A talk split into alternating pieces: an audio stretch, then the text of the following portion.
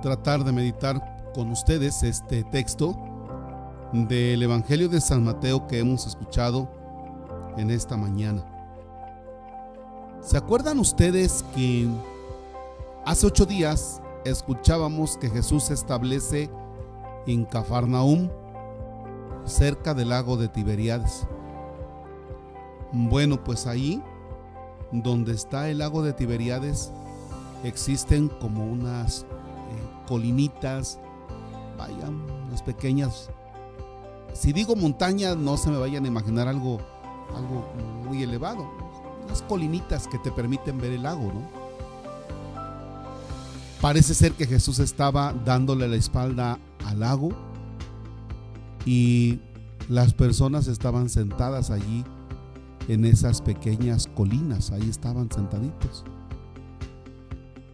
Entonces, ya se imaginarán ustedes que las personas, los discípulos, no me estoy refiriendo a los apóstoles, a los doce apóstoles, me refiero a los discípulos, es todas aquellas personas que estaban siguiendo a Jesús, que seguramente eran más de doce.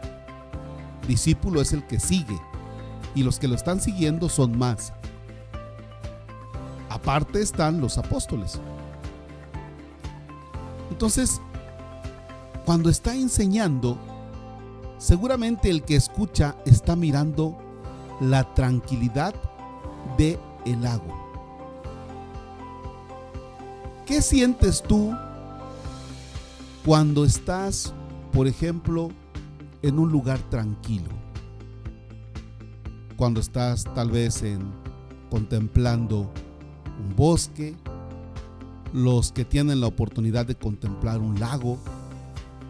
Yo sé que nos escuchan algunas personas que se dedican a la pesca y sé también que nos escuchan algunas personas que tienen la posibilidad de convivir en lugares donde está donde hay mar. Entonces, llega el momento en que entras en esa confianza. Contemplas el lago, contemplas el mar, contemplas el bosque. Esto seguramente lleva a la persona a decir, no necesito más cosas que Dios y esto. No necesito más. Algunos hermanos del campo que están en sus trabajos, quizá tomen algún fruto y digan, ¿cuál sufrir? Aquí tengo unas naranjas, aquí tengo unas papas, aquí tengo esto. No necesito más que Dios y esto. Dichosos los pobres de espíritu no necesito más. Fíjense bien que una persona que tiene su dinerito también puede ser pobre de espíritu. Es decir, que la persona aun cuando tenga su dinero diga, ahí tengo mi dinero, pero no es lo que me da la felicidad, no tengo mi seguridad en eso y por tanto soy capaz también de generar trabajo bien pagado, por tanto soy capaz de compartir con el otro, por tanto soy capaz de no apegarme al dinero. Y lo tengo porque he ido trabajando, tengo para una emergencia, pero mi seguridad no está en Él. Esto sí se dificulta y hay que reconocerlo, sí se dificulta más para una persona que tiene su dinerillo. Tampoco voy a ser ingenuo. Y para una persona que no tiene dinero, no necesariamente lo debe tener para ser feliz. Dichoso el que es pobre de espíritu. Dichoso el que no pone su seguridad en los bienes materiales. Feliz, porque entonces experimentará una libertad en plenitud. Feliz el que no pone su seguridad, su mente, su corazón en el dinero. Hay personas que dan la apariencia de pobreza, pero que su seguridad sí está en el dinero y por eso no se compran unos zapatos, por eso no se compran un cochecillo, porque lo están guardando, porque están acumulando. Ah, pero no se compran un jabón porque están acumulando. ¿Ya vieron? Y ahí no hay pobreza de espíritu. Aunque tengas una casa sucia y que se te está cayendo,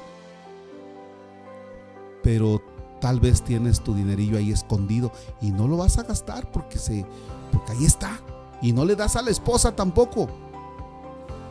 Ahí lo tienes guardado, pero no le das a la esposa. Eres incapaz a veces de comprarte una, una ropita. ¿Cómo poder ser pobre de espíritu? ¿Cómo poder ser dichoso cuando tú no vives apegado a los bienes materiales y eres capaz de soltar? Cuando no estás apegado a eso. Dichoso los pobres de espíritu. Eres capaz de ser feliz con lo poco o lo mucho que tienes. Pero eres feliz. Eres feliz. Valoras la vida, valoras tus ojos, valoras tu, la capacidad de respirar, valoras la capacidad de comer, de caminar. O incluso, incluso puede ser que tengas alguna enfermedad, pero tú eres feliz. Dichosos los pobres de espíritu que no estés apegado a bienes materiales, sean pocos o sean muchos. Que seas capaz de abandonarte en Dios. La persona que es capaz de abandonarse en Dios aún cuando tiene bienes materiales. Y no depende de ellos. Y se suelta y se abandona. Porque puede ser que tengas muchos bienes materiales y seas infeliz. O puede ser que también tengas pocos bienes materiales y seas infeliz. Entonces, ¿cómo buscar esa capacidad de ser feliz con ese abandono, con esa confianza plena en el Señor? Dichosos los pobres de espíritu. Vamos con la siguiente. Dichosos los que lloran, porque serán consolados. Si tú estás llorando porque te dejó tu esposa, porque te cayó en alguna mala jugada, pues ahí no cuenta, ¿verdad? Porque ese estar llorando es consecuencia de tus cosas. Posiblemente estés llorando porque no tienes trabajo, pero te corrieron tal vez por llegar tarde. No, ahí no aplica. Aplica cuando las lágrimas son fruto de algo que tú no puedes controlar. Hay personas que lloran a sus hijos desaparecidos, hay personas que lloran porque no aguantan una situación difícil que están experimentando. Hay personas que lloran y no tienen una manera de salir adelante. Dichosos los sufridos. ¿Cuántas personas hay que experimentan sufrimiento? Y ahí van todos los días, luchando, luchando con mucha paciencia. ¿Cuántas personas que aún cuando trabajan demasiado, van experimentando sufrimiento. ¿Cuántas personas hay que van experimentando el sufrimiento de la enfermedad, la incomprensión? soy los sufridos. ¿Por qué sufres tú? Si tú estás sufriendo, en este momento Analiza cuál es tu sufrimiento y acepta ese sufrimiento uniéndote a los sufrimientos de Cristo en la cruz. Dichosos los que tienen hambre y sed de justicia. ¿Cuántas personas no se encuentran experimentando esa necesidad de justicia? Están sedientos. Híjole, y hoy nos encontramos con muchas injusticias, ¿eh? No quiero hacer mención de ellas porque realmente las llevamos muchas guardadas en el corazón. Muchas injusticias están guardadas en nuestros corazones. Y tú simplemente aguantas. Y dices, ah, caramba. Me hicieron esta injusticia. Ok, aguanto, aguanto. Dichosos los misericordiosos. Cuando tú eres capaz de perdonar. Cuando tú, pudiendo recriminar, cuando tú te las puedes cobrar, pero no lo haces.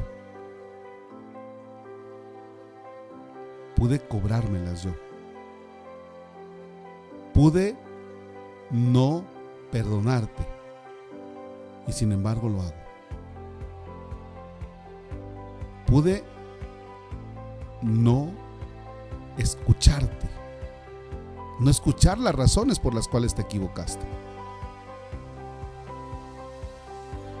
Y termino con esta.